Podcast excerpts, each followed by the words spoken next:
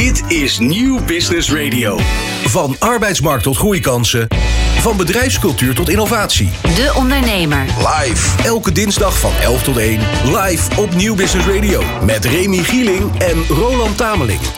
Moeten retailers hun winkeldeuren open houden in het, kader, in het kader van gasvrijheid? En hoe krijgen we meer vrouwen in de top van IT-bedrijven? En werkt het MKB wel data gedreven? Een hele goede morgen bij De Ondernemer Live. Mijn naam is Remy Gieling. En ik ben Roland Tameling. En deze onderwerpen en veel meer bespreken we de komende twee uur. En aangeschoven in onze studio op het Mediapark in Hilversum is tafelheer van dienst Valentijn van Zandvoort, co-founder en chief brand officer van het duurzame en gezonde ontbijtgraanmerk Hody. Goedemorgen. Goedemorgen. Goedemorgen. Wat leuk dat je er bent. Hartelijk dank. Je bent ook uh, voor de kijkers thuis, kunnen het misschien wel zien, uh, omringd door ja, Holy producten. Ik heb helemaal uh, kapot gebrand hier. Ja. Heel subtiel weer. ja, dat, maar dat is ook een beetje jouw achtergrond, toch? Branding. klopt, ja. Ik heb altijd met veel plezier in de reclame gewerkt in, in Amsterdam.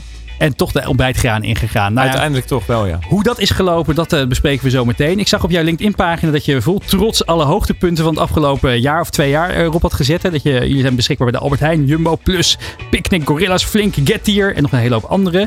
Je hebt uh, 4,5 miljoen vierkante meter land geregreened.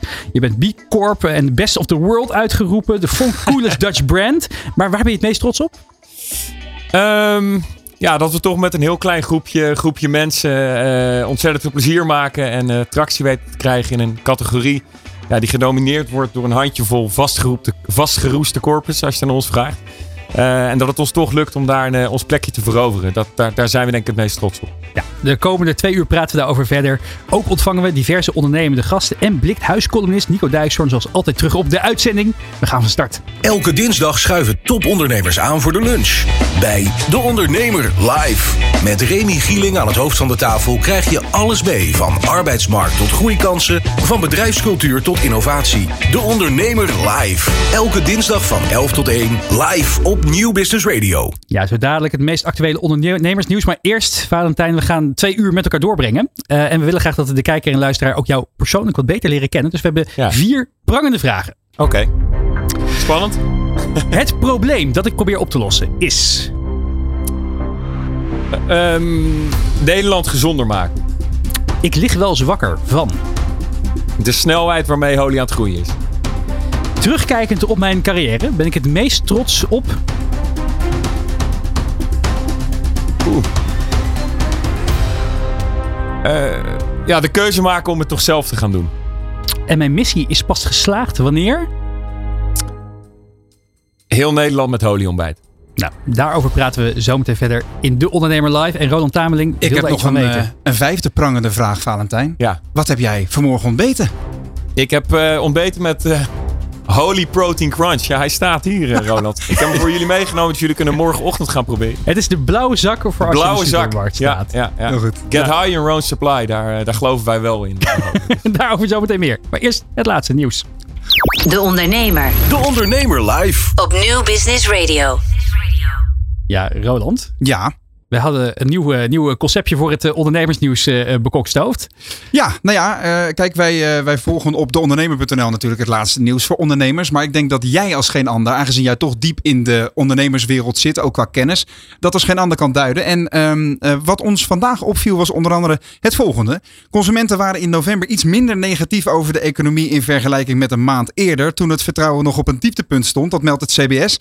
Alleen, het is niet heel veel positiever, hè? Nee, het is een beetje de fopkop van de maand, denk ik. het is, uh, uh, het is Alweer een nieuwe rubriek, ja. Uh, nee, de graadmeter van CBS, die had inderdaad consumentenvertrouwen mee. Die stond op, op min 57 punten. en een maand eerder was hij min 59 punten. Dus we zijn drie puntjes gedaald. Maar het ligt alsnog echt ver onder dat gemiddelde van de afgelopen 20 jaar. Die staat gemiddeld op min 9. Um, dus het, het, ja, we zijn inderdaad ietsjes positiever geworden. Ja. Maar ja, het valt best wel tegen. Merken, merken jullie er wat van in, in, in de consumentenmarkt bij Holy? Nou ja, ik denk zeker. Ik denk dat we allemaal last hebben van, uh, van de supermarktproducten die, uh, die duurder worden met de dag. Zijn jullie duurder geworden?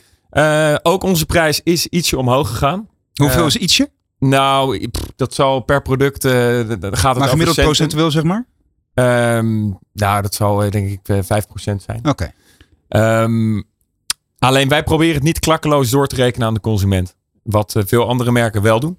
Ehm, en dat doen wij omdat wij toegankelijk willen blijven voor de massa en niet een product willen zijn voor de happy few. Ja. Maar ehm, ja, zowel vanuit de business voelen wij het ook. Die druk uiteraard vanuit de, vanuit de keten en de grondstoffenmarkt en de energieprijzen die stijgen. En dan snijdt het dus vooral een beetje in je eigen marge. Eh, ja, zeker.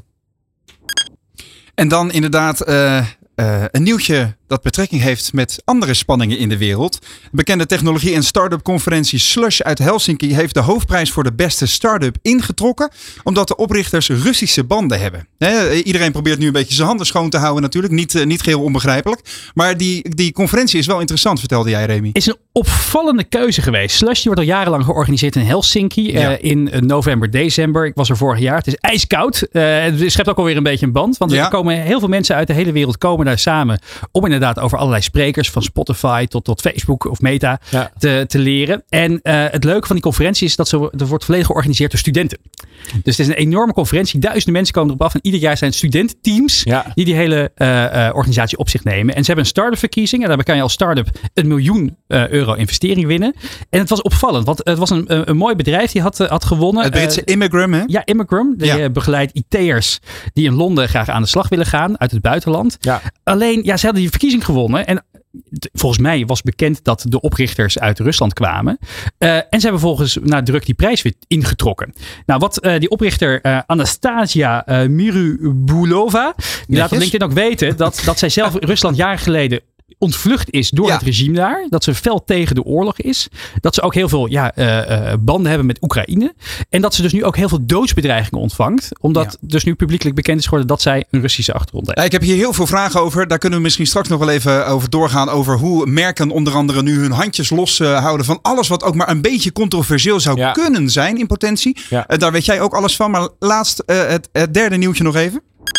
Want dat gaat over One Planet Crowd. Dat is eh, eh, verkocht aan een Finse collega. Het duurzame crowdfunding platform is overgenomen door de eh, Finse Investor Groep. Dat zegt, in de Telegraaf zegt medeoprichter Maarten de Jong dat de deal werd ingegeven vanwege aangescherpte regelgeving voor crowdfundingpartijen. En ehm, eh, dan kijken naar jou, Valentijn. Jullie zijn ook bij Holy midden in de quest naar meer investeringsvermogen. Hè? Hoe doen jullie dat? Nou, op dit moment zijn wij niet actief op zoek naar een investering. We hebben ook geen externe investeerders aan boord. Ehm, maar we volgen wel op de voet alle ontwikkelingen van vormen van het ophalen van funding. En ik moet zeggen, je ziet tegenwoordig steeds meer bedrijven, ook bedrijven ja, waar wij ons aan spiegelen en naar kijken en waar we enthousiast van worden, die heel succesvol eh ja, sharefunding doen, crowdfunding doen. Dus zal voor ons in de toekomst, mochten wij een keer investering op willen gaan halen, eh, Ja. zeker, eh, zeker een optie zijn. Maar je zegt, eh, jullie zijn niet bezig met investeringsrondes. Maar ik heb jou in een, ook eerder horen zeggen dat je juist meer geld nodig hebt om veel meer naamsbekendheid te gaan krijgen. Klopt. Ik, ik, op een, dat, het, beeld op het ophalen van investeren, dat, dat, dat is bij ons ook wel enigszins aange, ja, aangepast. Omdat we ook een beetje in zijn gehaald door de realiteit van, van vandaag. Ehm, eh, we zijn eigenlijk ja, eh, beter en harder gaan groeien dan we, dan we dachten. Eh, dus we kunnen op dit moment nog heel erg veel groei financieren uit, uit, eigen, ja, uit eigen middelen. Mooi. Maar het punt waar ik wel bij blijf, is dat op een dag het ophalen van een investering zeker wel iets is wat we zullen moeten gaan doen.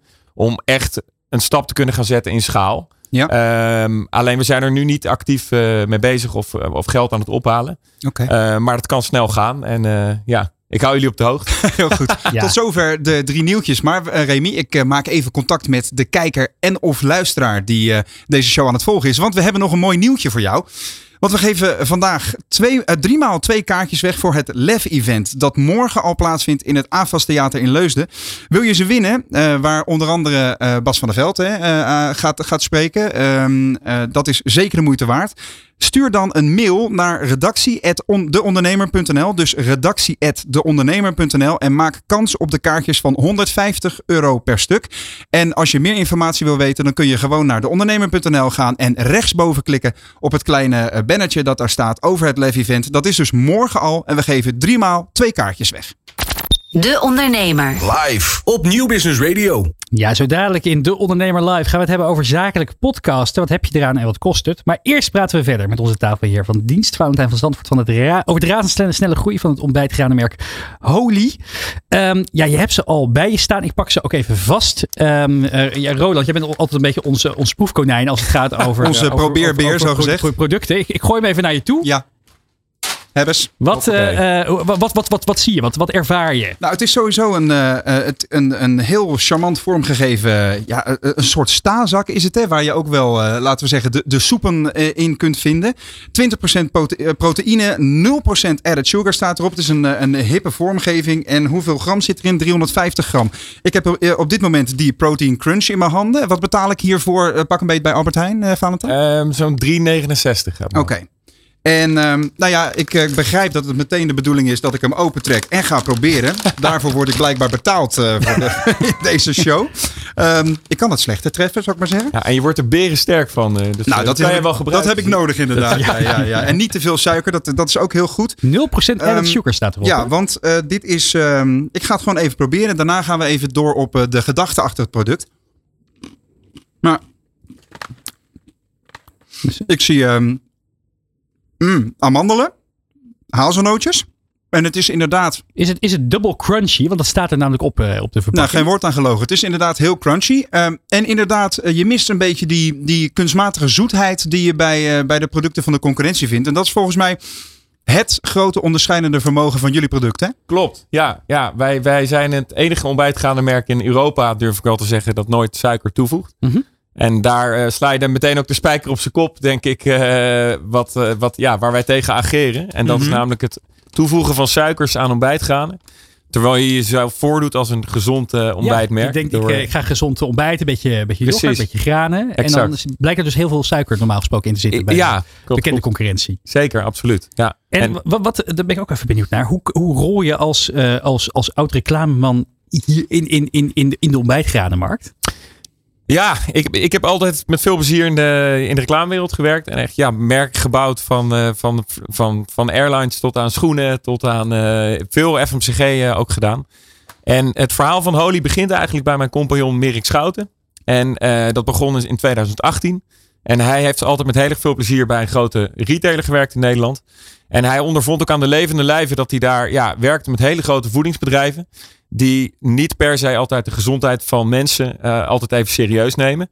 Ehm, en daar ontstond ook een frustratie. Want tegelijkertijd is overgewicht in Nederland en een overmatige suikerconsumptie een hele groot probleem. Ehm, dus hij dacht, ik trek de stoute schoenen aan en ik ga dat zelf doen. En aan de keukentafel is hij begonnen. En toen met een voedingstechnoloog eh, de eerste producten gaan eh, ontwikkelen met Mark Veldman. En uiteindelijk kenden wij elkaar nog uit onze studententijd. En ik was klaar voor een, voor een volgend avontuur. En ik wilde heel graag altijd een keer een merk bouwen, helemaal vanaf scratch. Op een manier waarvan ik dacht, zo hoort het eh anno nu. Zo zijn we begonnen. Heel goed. Dat is in 2018 geweest dus, hè? Ja. Ehm, ik heb even een N is 9 eh, onderzoekje gedaan in mijn privéomgeving. Ja. Dus eh, negen mensen eventjes totaal willekeurig random gevraagd of zij Holy kenden. Eh, wat is denk je de score? Ik denk eh, drie. Nul. Ja, Valentijn. Dus eh, eh, het- het- ik zet meteen de sfeer in de show. Eh, er is nog wel een weg te winnen. Nou ja, idee. absoluut. En ik, ik denk dat het alleen maar hele goed nieuws is. Ja, Ehm, Maar het is wel wat- grappig, want je ligt dus bij al die grote supermarktketens. dus de, de, de, de, de, de, vis- de, de visibility, hè, de, de zichtbaarheid van het merk zou Ja. in elk geval top of mind kunnen zijn. Ja. Als je door het, door het schap aan het, aan het banjeren het is ook bent. echt een aansprekende vormgeving. Ja, Ja, nee, ja, kijk, ik denk uiteindelijk. Eh, ehm, eh, het ontbijtschap, wat ik al eerder zei, dat wordt gedomineerd door een handjevol hele, hele grote bekende namen. En eh, ontbijt is ook bij uitstek een routinematig gedreven categorie. Dus er zijn heel veel mensen die al heel erg lang ontbijten met hetzelfde product. En eh, die dus ook heel erg merktrouw zijn. Mhm. En daardoor is denk ik ook de awareness van heel veel merken in die, die ontbijtcategorie is, is, is heel erg hoog voor de gevestigde orde. Dus daar valt absoluut een wereld te winnen voor nieuwe jonge merken zoals die van ons. ja. En hoe, hoe Ja. ben je die gewoontes aan het doorbreken dan? Want dat is toch ook jouw expertise, hè? Zorgen dat, dat eh, eh, Holy als merk in het eh, vizier Ja. komt van die ontbijtende mensen. Ehm, hoe probeer je dan die, die gewoontes te doorbreken? Nou, En- ik denk En wie is je klant daarin? Misschien ook wel leuk. Ja, dat is een goede. Ik denk antwoord vraag, vraag 1. Die gewoontes doorbreken we door echt positie te kiezen op gezondheid. Ehm, dus ik geloof heel erg in eh, de gedachte van heb als merk geen positionering, maar neem echt een positie in. Eh, en dat hebben wij dan ook zeker gedaan in die ontbijtcategorie waar wij staan voor gezondheid, doordat we nooit suiker toevoegen. En je ziet eigenlijk dat we daardoor heel organisch aan het groeien zijn ook. Mhm. Dus zonder hele zware marketingbudgetten die de concurrent wel heeft Mhm. ehm, worden we toch opgepikt en langzaam omarmd. En eh, als je dan kijkt, ja, voor wie zijn we er?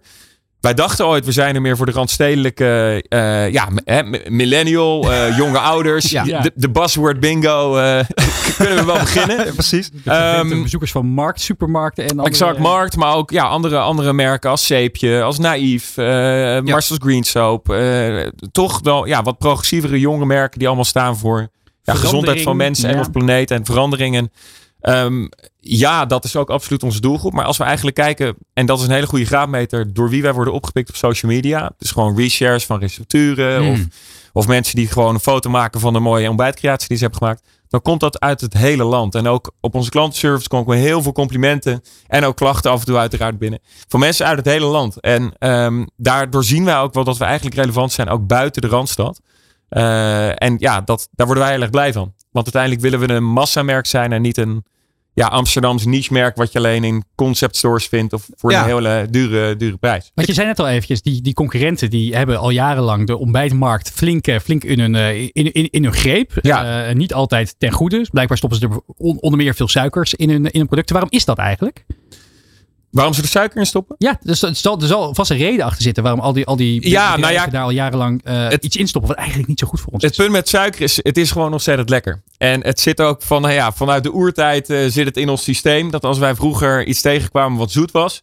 Dat we daar zoveel mogelijk en zo snel mogelijk eh, eh, eigenlijk dat op moesten eten. Voordat er weer dreiging kwam van, eh, ja, van andere mensen of dieren die, die ons wilden verjagen.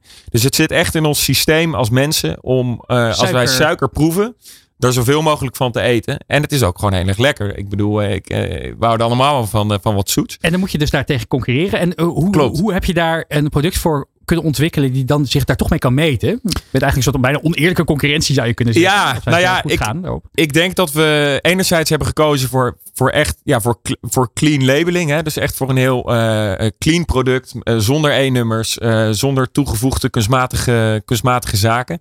En anderzijds hebben we veel tijd gelegd in het ontwikkelen van de receptuur. Om toch een crunchbeleving te creëren. En ook een zoetbeleving te creëren. Zonder daarvoor suiker te gebruiken. En als je dan kijkt naar die concurrenten, die houden jullie natuurlijk nauwlettend in de gaten. Wat, wat zie je daar bewegen? Zijn ze nu ook aan het, aan het eh, bewegen naar eh, minder suiker? Of, eh, of Ja. heb, je- heb je een beweging in gang gezet, denk je? Nou, ik denk wel. We zetten deels, denk ik, maken we ze wakker van. hé, hey, daar is dus ook markt voor gezonde producten binnen ontbijtgranen. En anderzijds denk ik dat zij ook niet stilzitten. En ook zien dat de consument steeds bewuster wordt. En steeds vaker achter op een verpakking kijkt. En ehm, eh, gezond leven en gezond eten is iets wat sowieso maatschappelijk breder gedragen wordt. Vandaag de dag dan, let's say, vijf jaar geleden. Mhm. Dus enerzijds is de, de markt ontwikkelt zich naar, de, naar die gezondere producten vraag eigenlijk. En daarom creëren wij het aanbod. En anderzijds zullen concurrenten ook zien dat wij tractie hebben. Maar En die ik, zitten niet stil, denk ik. ik ben toch nog even benieuwd even naar die, die marktpenetratie waar je eigenlijk van droomt. Hè? Eh, Ja. Je, je schetst jezelf als een, als een kleine club met, eh, met een bravoure die de grote corporates niet hebben in, in jullie industrie. Ja, ja. Ehm, waar, ik, ik mis eerlijk gezegd nog wel een beetje die, die brutaliteit of zo. Je bent eigenlijk heel netjes nog bezig. Zit er niet nog een trapje extra in? Eh, nou ja, dat, dat, dat, dat denk ik niet. Ik Oh. denk een mooi voorbeeld eh, is, is dat wij twee weken geleden een petitie hebben gelanceerd. ja? Ehm, en die petitie eh, die zijn we gestart omdat wij eh, willen dat ontbijtgranen in de supermarkt die meer dan 5 gram suiker bevatten, dat die extra belasting moeten betalen. Ah, En zo dagen we eigenlijk de grote spelers als de kwekers van deze wereld of de Naturals van deze wereld uit Mhm. om eh, hun producten gezonder te gaan maken of te betalen voor alle suiker die ze in hun producten verstoppen. Ehm, en dat heeft wel heel veel reuring gecreëerd. En ehm, ja, dagen we wel echt publiekelijk eigenlijk big food uit. Eh, en dat, eh, ja, daar, daar zijn we niet terughoudend in. Straks praten we verder met Valentijn van Zandvoort over de duurzame missie van Holy. Maar eerst een zakelijke doelgroep bereiken en binden. Denk eens aan een podcast. De Ondernemer. Live op Nieuw Business Radio. Podcasts zijn niet meer weg te denken uit het medialandschap. En steeds meer organisaties weten hun weg te vinden naar het medium om ook een zakelijke doelgroep te binden en bereiken. Glenn van den Burg maakte sinds 2015 meer dan 500 zakelijke podcasts en schreef, in, eh, schreef over zijn ervaringen een boek over het onderwerp. Een handzaam boekje getiteld Podcasten voor communicatieprofessionals. Glenn, leuk je, dat je er bent. Ja, eh, aan de andere kant van de microfoon eens een keer. Hè? Dat is Ja, ook leuk. goed dit. Ja. Dan ga je het eh, vuur Ja, aan de schenen leggen eh, natuurlijk. eh, Met jou als ervaren podcast en radiomaker. Ja. Ehm, sinds 2015 dus meer dan 500 zakelijke podcasts. Eh, wat was de reden dat je dacht, nou 2022, dit wordt mijn jaar om er een boek over te maken? Nou, mijn eerste gedachte was na mijn vorige boek. Dat ik dacht, ik ga nooit meer een boek schrijven. En een week later had ik een idee. Ik ga een boek schrijven over podcasten. Uh, wij geven hier bij de Radiofabriek al, al jarenlang uh, workshops. Zelf radio maken, zelf podcast maken. En um, ja, daar leer je het een en ander van. Wat eigenlijk mensen willen weten. En ik dacht, ja, dat ga ik opschrijven. Wat dat was eigenlijk een simpele gedachte. Wat zijn de vragen die mensen hebben als het gaat over podcast maken? Nou, ik zou je zeggen, de meest gestelde vraag is echt een, misschien wel de, de, de minst uh, slimme vraag. De minst nuttige vraag is: hoe kom ik op Spotify? ja, en dat, ik zal je vast zeggen, nou, dat is heel easy. Dus daar, dat hoef je jezelf niet af te vragen, want dat is namelijk heel makkelijk. Ja. Maar dat is wel de meest gestelde vraag. Want hoe gaaf is het als je ineens zelf op Spotify staat? Ja.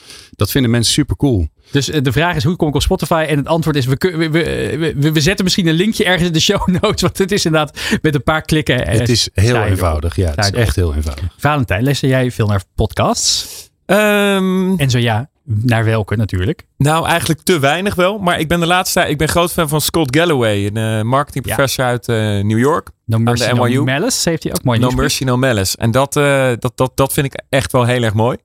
Um, en, en ik samen heb, met Kara Swisher heeft hij de podcast, uh, hoe heet die ook alweer? Um, Goede podcast. Uh, Pivot. Uh, Pivot, ja. ja mooi. Dat, is, dat zakelijk gezien een prachtige. En ik, en ik heb met veel plezier Boek zijn in de wijk veel geluisterd toen de oorlog in Oekraïne losging. Ja, heeft onlangs ook nog een prijs gewonnen voor de, voor de podcast in de ja. categorie, categorie nieuws en actualiteiten.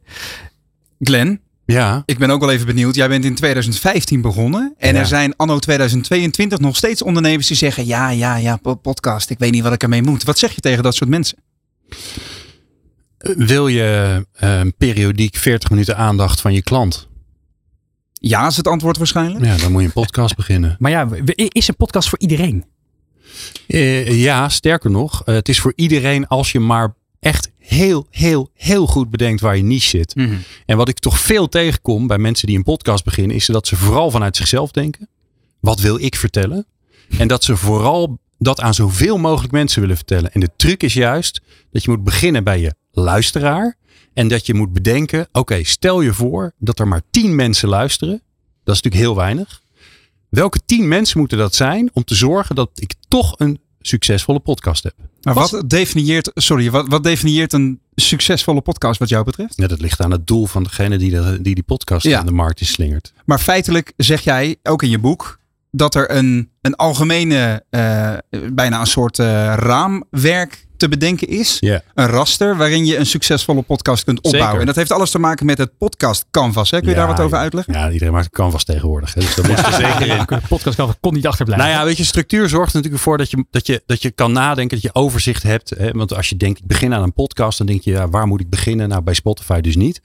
Ehm, en de truc is eh, dat bij, voor mij start het bij de vraag, voor wie ga ik het maken? Dus wie wil ik dat er gaat, gaat luisteren? Nou, die, die tien mensen is een heel goed iets, want eh, ook al lijkt een podcast op radio, het is geen massamediaal medium. Voor sommige mensen wel, maar dat is het echt het, het, dat is het topje van de ijsberg. Maar voor de meeste is het een niche medium. Dus je moet je doelgroep zo klein mogelijk maken.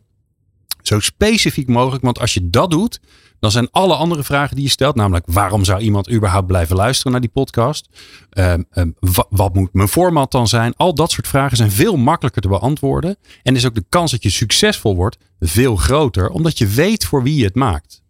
Ja, dat is natuurlijk ook een van de dingen. Eh, eh, ook zeker als, als, als, als zakelijke merken hiermee gaan beginnen. eh, dan gaan ze aan een podcast beginnen. En dan kijken ze vervolgens naar de luistercijfers. En dan Precies. denken ze, eh, we, we hebben maar 50 luisteraars. Ja. 100 luisteraars. Ja. Zijn ze enorm teleurgesteld. Want als ze dan een artikel online plaatsen. Dan hebben ze misschien wel duizend kijkers of, of meer. Ja, die niet gelezen hebben overigens. Ja, dus, dus wat is jouw reactie daarop? Een podcast moet je vergelijken met een bijeenkomst. En dan wordt de wereld ineens heel anders. Want heb je dan 500 luisteraars naar een podcast? Vertaal dat naar een bijeenkomst. Waar mensen nou, langer gaan luisteren. Langer met jou door gaan brengen. hè, Want de gemiddelde podcast duurt 42 minuten. Als je het vergelijkt met een bijeenkomst. En je hebt 500 luisteraars. Nou, bedenk maar eens even welke zaal je moet huren. En hoeveel koffie je moet schenken. En hoeveel gedoe het is om mensen uit te nodigen. En dat ze ook nog naar huis gaan. Dan moet je ze nog wat meegeven. Je moet ze ui- uitrijkaarten geven. Dan wordt een podcast ineens super interessant. Want daar moet je het mee vergelijken. Het is high attention content. Dus je zit heel dicht bij mensen. In hun oren. En ze, ze spenderen echt veel tijd met jou. Er zijn er heel veel podcasts, eh, zeker in de zakelijke markt, die zijn niet om aan te luisteren. Die zijn, Och. Daar val je gewoon bij in slaap Ja, eh, na de eerste jingle die wordt ingestart. Ja, als het dan jingle is. Wat ja. zijn ehm, een aantal podcasts die het volgens jou in die markt heel erg goed doen? En wat kunnen we daarvan leren? Nou ja, dat is natuurlijk ingewikkeld. Want omdat het zo niche is, zijn Mhm. er waarschijnlijk heel veel succesvolle zakelijke podcasts die ik nooit hoor. Nee. Omdat Nee. ik er niet in Hij geïnteresseerd ben. vast een paar persoonlijke favorieten. Nou ja, ehm, wij hebben onlangs ook de eerste aflevering, die staat nog niet online, maar die komt wel bijna online, van eh, de bijbehorende podcast bij het boek Podcasten voor Communicatieprofessionals ehm, gemaakt. En daar hadden we eh, de opdrachtgever van de AIVD-podcast uitgenodigd, De Dienst. En die hebben die podcast gemaakt als eh, employer branding. Oftewel, wij zijn een leuke werkgever. Dat is wat ingewikkeld als je een organisatie hebt van ruim 2000 mensen, waarvan er vier mensen mogen vertellen dat ze bij de AIVD werken en de rest niet. Ehm, dus dan ga je een podcast maken en dan gaan ineens de deuren een beetje open. Nou, die podcast is 1,3 miljoen keer beluisterd. Dat is nogal veel. Ja, Eigenlijk veel te veel, want het doel was. een wij wi- paar, medewerkers. wij willen mensen, maar Ja. om, om het perspectief te schetsen. Was wel een goede podcast trouwens. Fantastisch leuke podcast. De dienst gaan vooral luisteren. Voor iedereen heel leuk. Want Ja. ze, en ze, zeiden- ze deden heel veel dingen goed. Ze zeiden: eerste wat we willen is een spannend verhaal, zodat Ja. mensen überhaupt gaan luisteren. Maar wat ze in het tweede seizoen gedaan hebben, ze hebben, eh, die ging over cyber, over een cyberaanval. Daar hebben ze ook ehm, eh, een heel zijprogramma voor ontwikkeld voor mensen. We zeiden van oké, we hebben meer informatie voor je online gezet. Wil je nou meehelpen met het oplossen van deze case? Ga dan naar een website. Ehm, van al die mensen die er geluisterd hebben, hebben er ongeveer 50, maar 50 zou je kunnen zeggen, hebben die hele challenge doorlopen. En daar waren ze super blij mee, want er waren 50 mensen waarvan ze de informatie hadden, waarvan ze gelijk het assessment hadden gedaan Mhm. en die ze morgen konden aannemen. Nou heb je een boek geschreven, podcast voor communicatieprofessionals. We hebben hem hier. Het is super handzaam. Dus ik denk dat het ook voor ondernemers die eh, zich graag in het medium willen verdiepen. Ontzettend relevant is. Dus niet alleen maar voor communicatieprofessionals en ondernemers zou ik eronder willen zetten. Ja. En wat waar het mee afsluit, en dat zijn natuurlijk ondernemers altijd in geïnteresseerd. Ja, wat gaat me dit kosten? ja, en Wat ik kost een podcast? Ja, wat kost een podcast? Ja. Het is een beetje vraag, wat kost de auto? Ja, ja, die eh, staat er letterlijk in. eh, Maar de vraag staat ook in het podcast canvas. Ja. Wat kost een podcast? zeker. Ja. En eh, eh, ik denk dat het goed is om, wat je, je beschrijft het gewoon heel helder. En ehm, eh, eh, ik ga even kort, kort even opnoemen wat het ongeveer is. En dan eh, kunnen we daar nog even, even op, op, op doorblikken van of dat inderdaad een goede investering is of niet. Hè. Je moet denken aan een uh, aan eenmalige audiovormgeving. Nou, het zit tussen de 1000 en 2500 euro. Presentatie kost tussen 350 euro en 2000 euro per aflevering. Je hebt misschien nog wat redactiewerk. Een studiootje zou je kunnen huren als je zelf geen, uh, geen apparatuur hebt. Je moet denken aan nog wat editing van een, nou, tot 300 euro per podcast. Waar zit een gemiddelde productie voor als je het een beetje professioneel wil aanpakken? Als je dat een beetje bij elkaar optelt, waar Ja. zit je ongeveer op, denk je? Ja, ik zou zeggen gemiddelde podcast als je zelf niet zoveel doet. Ja. eh, kom je zo rond 2000 euro uit. En dan is het een podcast in interviewvorm. Ja. Wil je een brand in het landhuis, eh, de dienstachtige podcast. Ja, heel Nou, verhalend. Ja, ja. verhalend, hè, Ja. redactioneel, fantastisch, prachtig mooi. Dan moet je of bij de VPRO gaan werken. Ehm, eh, ja, eh, want daar hebben die hebben er geld ervoor. Of ehm, eh, je moet vier, vijf keer zoveel uitgeven. Roland, laatste vraag. Ja, ik zie in jouw boek negen tips waarmee je afsluit. eh, Waarmee je de een succesvolle podcast zou kunnen vormgeven. En tip nummer zeven, eh, eh, nee, tip nummer acht is. Bedenk vooral dat het proces van een podcast een iteratief proces is. Dus je schaaft bij eindeloos. Ben ik even benieuwd. Als je jouw podcast nummer 1 vergelijkt met bijna podcast nummer 50, eh, 500, sorry. Wat heb jij dan het meest bijgeschaafd? Och jeetje zeg. Nou, ik heb heel veel geleerd. Dus ik, in het begin be- bereid ik alles voor en schreef ik alles uit. Dat doe ik niet meer. Daardoor wordt het veel spontaner. Mhm. Eh, Loslaten. eh, zeker, loslaten. Maar ja, dat kan ook omdat ik ondertussen een paar gemaakt heb. Ehm, ehm, een ander ding is eh, ja, dat, je, dat, je, dat je, je gaat dingen in het format uitproberen. En dan kom je er ook achter dat dingen gewoon niet werken. En die moet je dan loslaten. En dan bedenk je weer wat anders voor. Maar dat is het leuke van een podcast maken. Elke keer verzin je weer nieuwe dingen die je erin kunt stoppen. Om het weer spannender, leuker, dynamischer. En een beetje verrassend voor de luisteraar te maken. En misschien wel de belangrijkste van mij persoonlijk, ik heb er ook een paar mogen maken in de, de afgelopen jaren, is volhouden. Oh, zeker. Oh, Ja, het is, ja, ja. eh, het is, het, Ja. het- er komt een punt, net als bij ondernemen, dat je denkt, oh, dit, waar, waar ben ik, waar ben Ja. ik mee bezig? heb, je dat, heb je nu al hier ook? Of Nou, niet? ik wil net zeggen, wat kunnen wij nog beter doen, Glenn? Hier tot. Gaan we na de uitzending verder over praten. ja, lijkt me een Eh, goed voor idee. iedereen die hier meer over wil weten. Het bo- boekje eh, Podcasten voor communicatieprofessionals en ondernemers is nu te koop. En eh, natuurlijk ook eh, de, de workshops hier bij eh Nieuw Business Radio en de radio. Zeker. Kijk daarvoor op de website. Straks in de Ondernemer Live. Valentijn van Zandvoort over de groeiambities van het duurzame ontbijt merk Holy. Maar eerst een abonnement op printen. Waarom moet je dat als ondernemer eigenlijk willen? Dit is De Ondernemer Live met Remy Gieling en Roland Tameling. Aangeschoven in de studio bij De Ondernemer Live op het Mediapark in Hilversum. Hans van Barel, Country Category Manager Printing Benelux bij HP. Hans, welkom. Dankjewel. Ik heb heel lang moeten oefenen op je titel. Daar hadden we misschien net iets eenvoudiger kunnen maken. Ja, precies, precies. Nou, ik- het, het is er goed en kundig uitgekomen. Dus ik ben echt trots op mezelf. Eh, Proficiat. dankjewel. Snel je bent, tevreden, eh, je, Ja. bent hier, je komt hier praten over iets nieuws wat, eh, wat HP heeft, eh, heeft bekokstoofd. Namelijk een abonnement voor printer. Vertel daar eens wat over. Ja, leuk hè? Eh nieuw aanbod, heel specifiek voor het kleine MKB. En waarom doen we dat?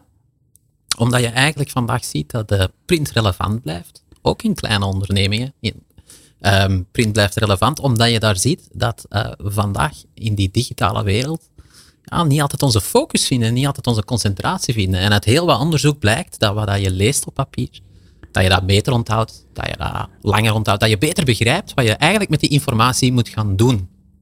En dus blijven bedrijven printers aankopen. Ook al heeft Thuiswerk ervoor gezorgd dat we wat minder printen op kantoor, het blijft relevant. Dat gaan we natuurlijk gelijk even testen bij de doelgroep. Ik kan het zelf beamen. Ik heb net weer een nieuwe HP printer inkt eh, moeten kopen. Maar eh, Valentijn je- van Holy, printen jullie nog veel op kantoor? Wij printen niks. Wij hebben nog ineens een printer, zou ik je eerlijk zeggen. Nee?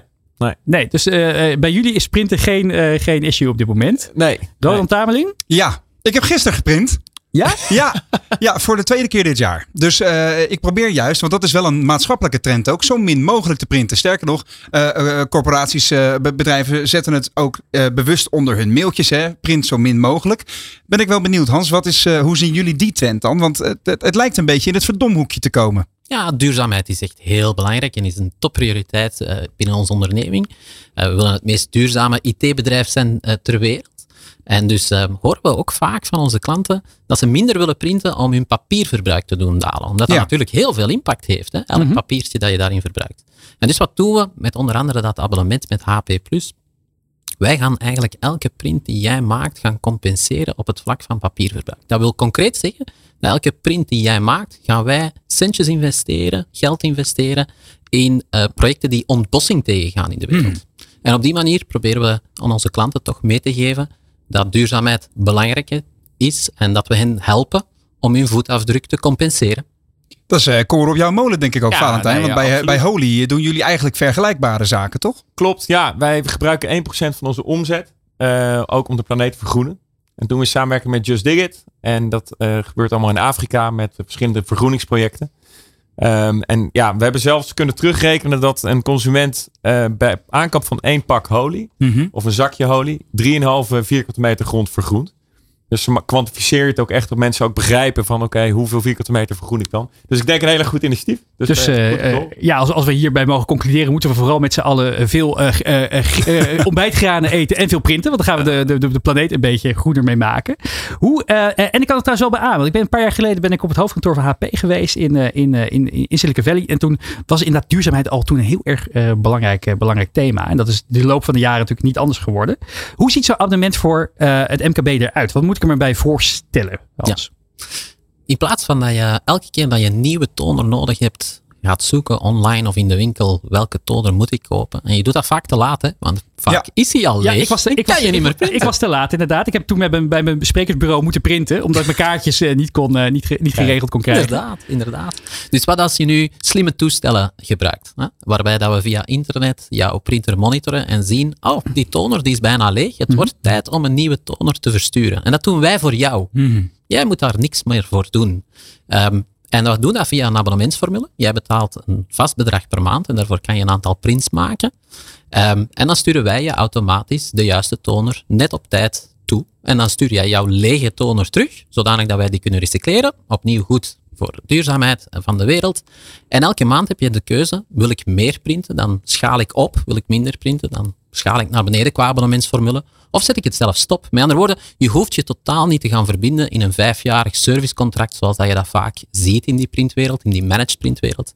Dit is echt een oplossing die schaalbaar is voor dat kleine MKB, ehm, waarin je heel eenvoudig meer kan gaan doen of minder kan gaan doen, afhankelijk van wat hij nodig heeft. En als je dan eh, als MKB-ondernemer nu aan het luisteren bent en je denkt, ja, ik heb al een printer op kantoor staan.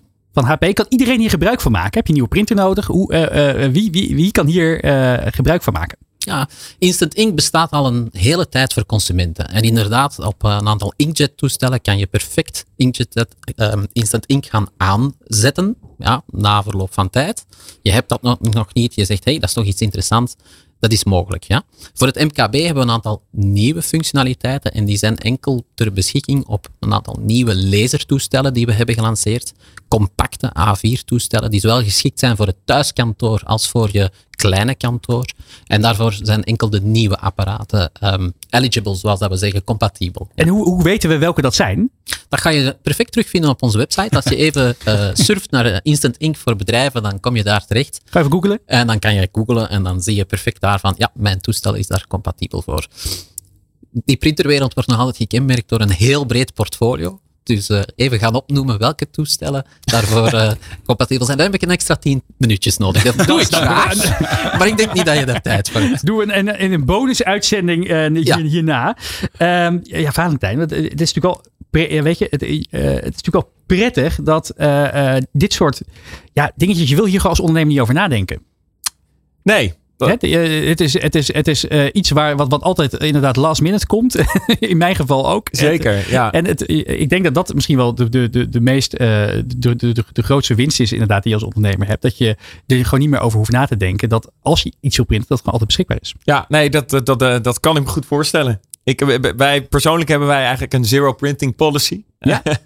uh, omdat wij er wel in geloven dat alles digitaal kan. Mhm. Mm -hmm. um, maar ik, uh, ja, ik, uh, ik stimuleer zeker dat bedrijven zoals HP, die wel in een wereld zitten waar, waar harde stappen en grote stappen gezet moeten worden ten aanzien van duurzaamheid, dat er, dat er ook dergelijke compensatieprogramma's opgetuigd worden. Um, en dat er ook naar manieren worden gezocht om, denk ik, ja, meer flexibele diensten te leveren. Uh, is denk ik altijd goed en helemaal voor, uh, voor MKB'ers. Ja. Uh, ja. Nou ja, je hoeft niet alles te printen. Als maar, er moeten dingen zijn die relevant zijn, ja. uiteraard. Um, Hans, heb je misschien nog een uh, laatste praktische tip voor ondernemen als het gaat over printen?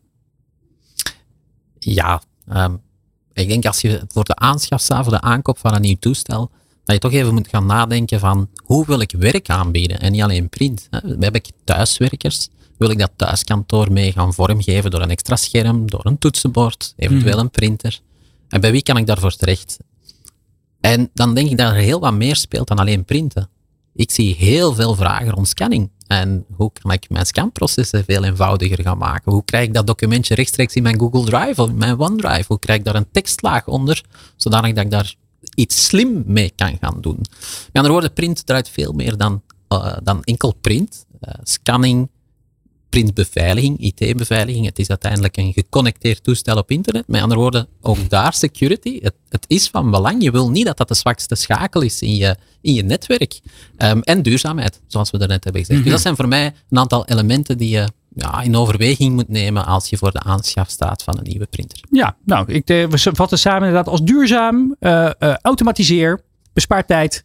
En, daar komt het jargonalarm weer, ontzorgen. Ontzorgen. Oh, ik wilde cybersecurity zeggen, maar ik vind ontzorgen ook een hele Ja, nou, maar mooie... dat is wel integraal onderdeel van, die hele, van, die hele, van het hele aanbod wat jullie doen natuurlijk. Ja, absoluut. De perfecte woordkeuze, die was nog niet gevallen en was een heel belangrijk woord. Weer een stempel op de bingo kaart, jongens. Precies. nou, wil je hier meer over weten? Uh, je kan natuurlijk altijd een kijkje nemen op deondernemer.nl, waar hier vast meer over te lezen is. En anders gewoon even op de site van HP zelf.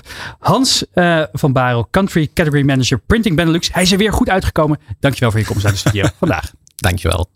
De Ondernemer. De Ondernemer live. Op Nieuw Business Radio. We praten verder met tafelheer Valentijn van Zandvoort over de duurzame missie van zijn ontbijtgranenmerk Holy. Erg lekker. Ja, Roland Tameling is ondertussen aan zijn vroege, vroege lunch begonnen. We hebben een fan erbij volgens ja. mij, Remy. Ik, heb hem dus ook, ik, ik, ik had het helemaal niet door. Ik heb hem dus ook thuis staan. Ja, kijk. Echt Goed, waar? hè? Ja. Hoe ben jij dan aan, uh, aan Holy gekomen? Picknick. Oké. Okay. Ja, en toen dacht jij gewoon, ik ga dit, dit nieuwe merk eens een keer proberen. Ik denk het. Ik denk dat, of, of, of het was toch een soort van subliminal messaging dat ik eh, onze conversatie een tijd geleden had gehoord, Precies. eh eh, Valentijn. Of dat ik toch was aangesproken door de verpakking of door de duurzame missie. Ik weet het niet eens meer. Maar het, is, het staat bij mij thuis. En het staat er nog, dat is belangrijk. Het staat er ik, nog want, steeds. Het staat er nog steeds. Het is ook een hele mooie verpakking.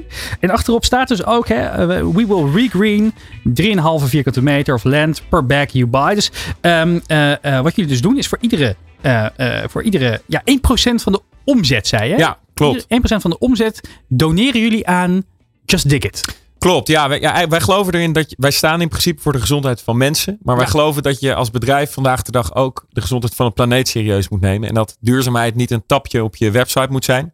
Ehm, en daarom hebben we ook onze duurzame impact gekoppeld aan de commerciële impact. Ja, en eh, wat is dan de keuze geweest voor Just Dig Ik kan me ook goed voorstellen dat, dat je als, als kleine organisatie met een beperkt aantal mensen. Ja, je hebt niet de handen om zelf inderdaad overal bomen te gaan planten natuurlijk. Nee, Dus, helaas niet. Nee. Hoe, hoe zijn jullie uitgekomen bij Just Dig It in dit geval? Nou, we zijn gaan zoeken naar een, eh, een NGO die de juiste licenties heeft, die de juiste papieren heeft, eh, ehm, die eigenlijk het op orde heeft als het aankomt op vergroeningsprojecten. Want Ja. er is nog erg veel eh, schimmigheid ook in het buitenland. En als je naar verschillende organisaties kijkt. Ik hoorde ook wel eens dat, dat eh, er dus geen eh, ruimte. Dat er heel vaak heel veel be- be- bedrijven beloven dat ze bomen gaan planten. Maar Ja. dan is er helemaal geen ruimte Ja. voor die bomen. Fysiek Nou ja, klopt. Het- Ja. Ja, Het is, dat is een goede vraag en ook een terechte vraag. En wij planten ook niet alleen maar bomen, maar wij maken ook verdorde landbouwgrond weer vruchtbaar. Oké. En zo heb je eigenlijk geen nieuwe grond nodig, maar pak je verdorde grond en die maak je met ja, lokale landbouwtechnieken.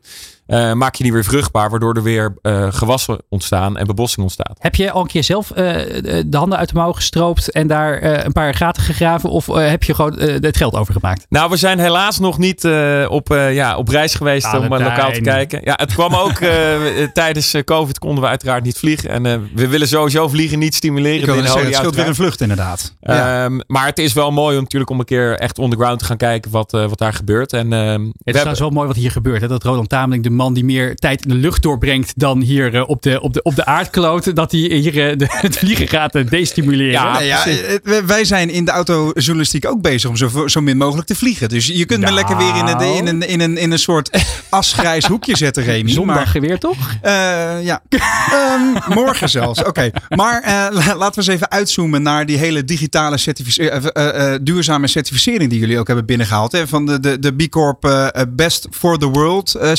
Ehm, eh, dat is, kan ik me voorstellen, onderdeel van een lange termijn strategie. ja, Moet je misschien ook even voor de luisteraar Ja, uitleggen nou, wat, wat, precies wat, wat, wat de B Corp is? Want we, we hebben het vaker voorbij horen komen in de ja. uitzendingen. nou B Corp, B Corp is een internationale certificering die in het leven is geroepen om eh, bedrijven die hun sociaal, eh, maatschappelijke en ecologische impact eh, op orde hebben en die standaarden op orde hebben, om eh, die bedrijven die certificering te geven, ehm, eh, ja, eigenlijk om te laten zien, deze bedrijven hebben net wat op, op orde. Maar jullie hebben die certificering gekregen in 2021. Was het dan vanaf het allereerste moment dat jullie met Holy aan de gang gingen een doel om samen volgens de juiste standaarden dit op te zetten? Ja, nou ja, precies. We zijn in 2018 begonnen en 2020 hebben we hem gekregen. En eh, daarvoor moet je door een uitgebreid assessment heen. Dat kost je gemiddeld zo'n maand of eh, zes tot eh, acht.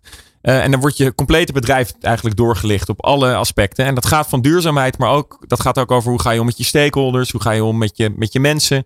Ehm, Kan je een paar praktische voorbeelden geven wat je moet doen? Ik, heb, ik was een keer bij, lang geleden bij WeTransfer op bezoek. Ja. En die vertelde dat ze zelfs inderdaad eh, moesten gaan nadenken over het waterverbruik van de toiletten. Klopt. Ja, nee, ja, het is een zeer grondig, eh, grondig eh, assessment, wat in allemaal verschillende categorieën is ingedeeld. En ik denk, het, het, kijk, het voordeel wat wij hadden is dat we het als relatief jong bedrijf zijn gaan doen. Eh, dus wij hadden op dat moment nog geen personeel. We hadden een relatief klein kantoor. Het was een redelijk overzichtelijk bedrijf. Ehm, en dan kan je nog dingen aanpassen die belangrijk zijn voor dat assessment en om eigenlijk de certificering te halen. Wat moest je aanpassen bijvoorbeeld? Ehm, wij moesten in onze statuten verankeren eh, dat wij een bedrijf zijn ehm, wat, wat, ja, wat op een missie is om mensen weer gezond te maken. Maar wat ook altijd sociaal-maatschappelijke en ecolo- ecologische belangen eh, meeneemt in besluitvorming. En dat is best wel serieus, want dat, eh, dat ga je echt eh, ja, in je statuten en in je aandeelhoudersovereenkomst verankeren bij een notaris. Om ook te laten zien eh, aan, aan de wereld en ook aan toekomstig personeel of eventueel aandeelhouders die op een dag aan boord zouden kunnen komen. Dat je staat voor een bepaald, ja, voor een bepaald soort vorm van impact maken. Maar goed, er zitten natuurlijk geen juridische consequenties aan. Ehm, daar zitten geen, in die zin geen juridische consequenties aan. Ehm, dat, nou ja, ik denk wel degelijk wel. Want als er aandeelhouders aan boord komen, zullen zij eh, zich moeten schikken naar die bepalingen in die statuten. En eh, dat, dan heb je ook een uitgangspunt om met elkaar in discussie te gaan over: oké, hoe belangrijk is dit nou echt? En als wij met eventuele investeerders in de toekomst in gesprek zouden gaan en zij zouden zeggen, nou, wij willen dat jullie dat schrappen uit de statuten, Mhm. want wij willen alleen maar geld verdienen ten koste van alles, Ehm, dan gaan wij niet met die mensen in zee. Maar het klinkt ergens dat het ook wel een, remmende factor kan zijn. Wat heeft het nu tastbaar al voor jullie betekend in positieve zin? Ehm, ja, ik denk geen remmende factor. Ik denk het is meer een sturende factor eigenlijk. Eh, en dat betekent soms wel dat je inderdaad keuzes moet maken tussen commerciële impact of duurzame impact of sociaal-maatschappelijke impact. Ik denk in positieve zin is een mooi voorbeeld dat wij eh, drie weken geleden partner waren van het Nationaal Schoolontbijt. Dat is elk jaar, dat was de twintigste editie dit jaar. En ehm, dan een week lang ontbijten ongeveer 500.000 kinderen in Nederland met gezonde ontbijtproducten. En wij leverden die week de ontbijtgranen. En ehm, dat was voor ons best een investering. Want dat is een kosteloos bieden wij dat aan aan een half miljoen eh, kids. Ehm, maar dat hebben we toch gedaan. En niet gekozen om dat in ja, wellicht wat effectievere vormen van marketing te stoppen. Omdat we wel voor eh, sociaal-maatschappelijke impact wilden gaan. Om eigenlijk ook een half miljoen eh, kinderen gezond te laten ontbijten. En Ja. kennis te laten maken met ons product. Dus Maar uiteindelijk hoop je natuurlijk dat de week na dat nationale ontbijt eh, de ouders in de winkel staan en denken, hé, hey, maar dat vonden ze lekker en, dat, en, en daar zit een goed verhaal achter. Zeker. Nou, ik zal niet ontkennen dat het mes aan twee kanten snijdt Nee. bij zo'n initiatief. Maar het is wel de vergordelijkheid van, van, van zaken. Dus wij geloven dan wel, laten we eerst iets doen wat impact maakt in lijn van onze missie om mensen weer gezond te maken. En dat het een commercieel neveneffect heeft, dat zal ik niet ontkennen. En dat is denk ik ook mooi meegenomen. Ehm, maar wij, wij proberen wel altijd in die vergordelijkheid eh, ja, stappen te zetten. En B Corp helpt ons daar wel bij. Want die legt eigenlijk de kaders en schetst de kaders voor, ehm, voor een bedrijf wat je vervolgens kan schalen. Om, eh, en, en altijd ook impact kan blijven maken terwijl je aan het schalen bent. Dus altijd ja, impact voor commerciële impact eigenlijk stelt. Ehm, Een van de interessante dingen van de B Corp certificering vind ik zelf dat het niet alleen maar kijkt naar je eigen organisatie, maar ook naar al je, daar komt het eh, jargonalarm weer, stakeholders, al Ja. je partners waarmee je samenwerkt. ja. Naar En- de keten. Naar de keten. Eh, eh, en je moet voor mij daar ook eh, dus heel erg keuzes in gaan maken met wie je wel en geen zaken wil doen. klopt. Nou, kan ik me voorstellen dat dat soms bij, hè, als je een kleine eh, speler, eh, eh, stel je voor je zou als, als, als Holy zijnde met een marketing agency in zee willen gaan. Nou, daar kan je misschien nog wel afspraken over Ja. maken. Dat we zeggen van nou, we zoeken een duurzame partij die ook deze missie nastreeft, waar we ons prettig bij voelen, die misschien ook wel een, een B Corp certificering heeft. Ja. Tegelijkertijd moet je ook samenwerken met hele grote partijen die eh, eh, op hun eigen manier een steentje wel of niet proberen bij te dragen aan een, eh, aan, aan een duurzame missie Ja. hoe is die balans dan? Want daar heb je minder, als kleine speler heb je daar geen invloed op. Je kan niet vertellen aan de Jumbo, nou Jumbo, doe maar eventjes eh, wat meer voor, eh, voor, eh, voor, voor, voor de planeet. Want anders mogen geen zaken met je doen volgens de B Corp certificering. Nee, klopt. Het, het is, dat is altijd een balans. En we merken wel, naarmate we groter worden, ja, krijg je ook meer invloed. Zowel in de keten als met de bakkerij waarmee wij werken. Ehm, eh, de, de stroom waarop zij draaien, dat is een voorbeeld. Dat er al van grijze naar groene stroom is geswitcht. Ook wel degelijk door ons. Eh, ja, Ja, ga je eh, daar echt in gesprek? ja, absoluut. Ja, Ja? zeker. En wij proberen hun ook echt mee te nemen in, eh, ja, in zo'n B Corp certificering. Maar, maar, maar, maar vertel eens even hoe dat werkt. Jij, je- jij zoekt dan een, je, je, hebt een bakkerij Ja. en dan bel je op een dag op en je zegt wat voor stroomabonnement hebben jullie? Hoe werd je aangekeken door die mensen? Nou, tijdens het maken van het assessment van de B Corp is, zijn dat ook vragen die de revue passeren. En eh, wij echt proberen. opgebeld. Ja, zeker. Wij proberen onze stakeholders wel mee te nemen in het feit dat wij voor zo'n B Corp certificering gaan. eh, waarom we dat doen, waarom we dat belangrijk vinden. Maar ze waren niet, wel, ik, ik stel me zo voor, traditionele markt. Dat ze een beetje op hun achterhoofd aan het krabben waren van wat. waar- Ja, nou, je treft bij de ene partner wat meer weerstand dan bij de ander. Eh, Ja, heb je dat gemerkt? Ja, zeker. Eh, En dat, dat is ook ge- geheel begrijpelijk, denk ik. Want verandering is niet iets wat er overnacht gebeurt. En dat zijn inderdaad redelijk traditionele eh, markten in de keten.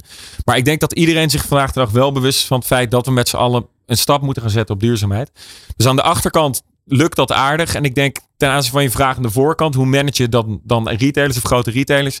Ik denk dat we daar eigenlijk louter positieve ervaringen hebben. Omdat we juist zien dat ook de grote supermarkten steeds meer voor ons durven te kiezen. We begonnen daar als hele kleine speler op, eh, eh, eh, ja, op, op, met weinig plek op het schap. Maar we zijn eigenlijk in de loop der jaren steeds meer kunnen groeien daar. En ehm, dus ze kiezen wel ook echt voor duurzaam en gezondheid. Zou je zelf zo kunnen zeggen dat de grote partijen die wat minder snel en flexibel en, en wendbaar zijn, naar jullie kijken om de kastanjes uit het vuur te halen? Die zegt, oh, doen jullie die, die onderzoeken maar even, dan profiteren wij uiteindelijk op de lange termijn ervan. Ehm, ik weet niet of ze dat, dat, dat, eh, ja, dat zo zien. Ehm, ik denk wel, en ik hoop ook wel, dat we ze een beetje aan het wakker schudden zijn van... eh, wacht eens even. Ja. Je, je kan dus ook een gezond ontbijtgaande product ontwikkelen. eh, en daar heel veel mensen blij mee maken. Maar is het ook een instrument om sneller bijvoorbeeld in de schappen te komen? Ik kan me voorstellen van wel. Voor ons. Ja, Nou ja, ik geloof er wel in dat als je heel erg duidelijk een keuze maakt voor, voor gezondheid. eh, in, een, in een schap wat ja, eh, door de regel, in de regel eigenlijk vrij ongezond is. Eh, dat we daardoor eerder de kans krijgen om, eh, ja, om onszelf te bewijzen. Dat denk ik wel. En je ziet eigenlijk bij elke grote retailer in Nederland, ook kleine retailers, ook alle online spelers, dat de thema's gezondheid en duurzaamheid zijn de pijlers van, van, van gisteren en van de komende paar jaar. Dus wat dat betreft fietsen we ook een beetje nu met de wind mee. Ehm, en, en dat is een hele fijne positie, want daardoor krijg je veel kansen om jezelf te bewijzen. Maar ik ben toch nog benieuwd. Ik wil gewoon even een heel concreet voorbeeld. Want ik kan me voorstellen dat heel veel luisteraars denken van... oh ja, weet je, het is misschien wel goed om een keer met, met, mijn, partij, met, met, met mijn zakenpartners te gaan kijken... wat kunnen we samen doen om, Ja. eh, om, eh, om de wereld een klein beetje beter te maken. Hoe ga je dat soort gesprekken aan? Heb je gewoon letterlijk de telefoon opgepakt en heb je dit gevraagd? Ga je, doe je dit in contractbesprekingen? Ehm, eh, wanneer, wanneer, wat moet je wel en niet doen? Nou, ik denk dat bij ons begint het er altijd mee dat je al je stakeholders goed meeneemt in het, in het verhaal waarom je dit doet. Ja, En- maar en- hoe, doe, hoe doe je dat? Nou, letterlijk door als wij een presentatie met elkaar hebben over, ehm, eh, over, over de, het komende jaar of prijsonderhandelingen. Dan zijn dat nooit SEC-gesprekken alleen over prijsonderhandelingen. Ehm, maar wij kleden dat altijd in, in ons grotere verhaal. ehm, waarom wij op een missie zijn om mensen weer gezond te maken. En dat wij de gezondheid van planeet Ja. serieus nemen. Dat is echt de kracht ja, van herhaling. En continu eigenlijk ja, storytelling gebruiken om hun mee te nemen in dat verhaal. Precies, wat je zou kunnen zeggen. we- Ze hebben het vorig jaar ook al gehoord. Maar je zegt nee, we moeten het gewoon blijven herhalen. Ja, je moet erop blijven hameren. En dat, ik vind dat ook wel mooi bij, bij, bij eh, nou, noem een merk als Tony Chocolonely, waar dat bestaat er geloof ik een jaar of tien.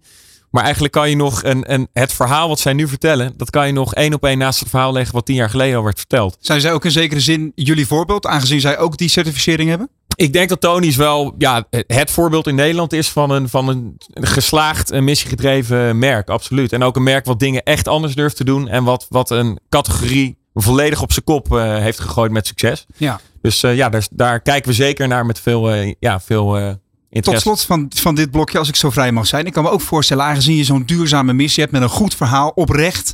Dat je helemaal gek wordt van alle, nou ja, een beetje de greenwashing. Toch wel de hypocrisie in de markt van, Ja. van partijen die, ze- die zeggen het ene te doen. Ondertussen allerlei honing en dadelsiroop over hun, eh, over hun producten Klopt, gooien. ja. Waardoor het niet gezond is voor de consument. Nee. Dat je denkt, je, je- zou je niet veel harder nog aan die boom willen rammelen? Eh, ja, zeker. Ehm, ik denk voor ons is het wel heel belangrijk dat we dat op een leuke manier en een positieve manier blijven doen. Dus ja, wij daar sta ik niet bekend om inderdaad. Nee, wij willen.